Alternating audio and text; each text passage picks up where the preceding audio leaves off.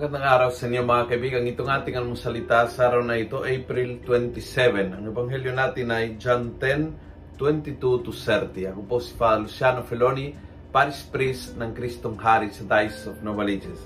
Sabi ni Jesus, My sheep hear my voice and I know them.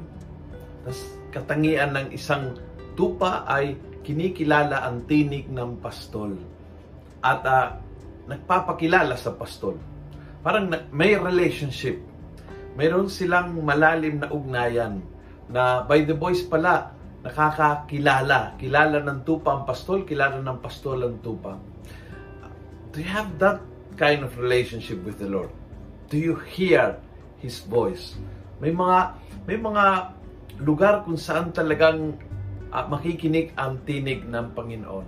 Number one is sa kanyang salita if you have time to read the scripture, may oras ka para makinig sa kanyang boses. Ang kanyang tinig ay nasa banal na kasulatan.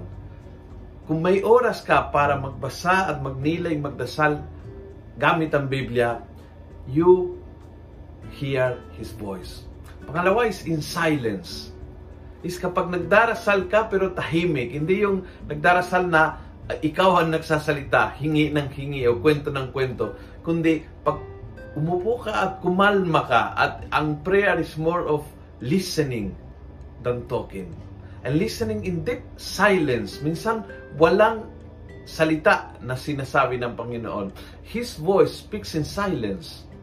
And so ang ang banal na kasulatan, ang katahimikan, napakahalaga. At iyong pangatlo ay ang Eucharistia.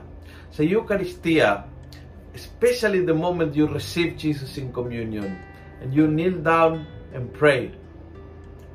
Ah, parang walang kapantay sa sa lakas at kapangyarihan ng presensya at mensahe at boses ng Diyos kapag tinanggap mo siya sa banal na komunyon.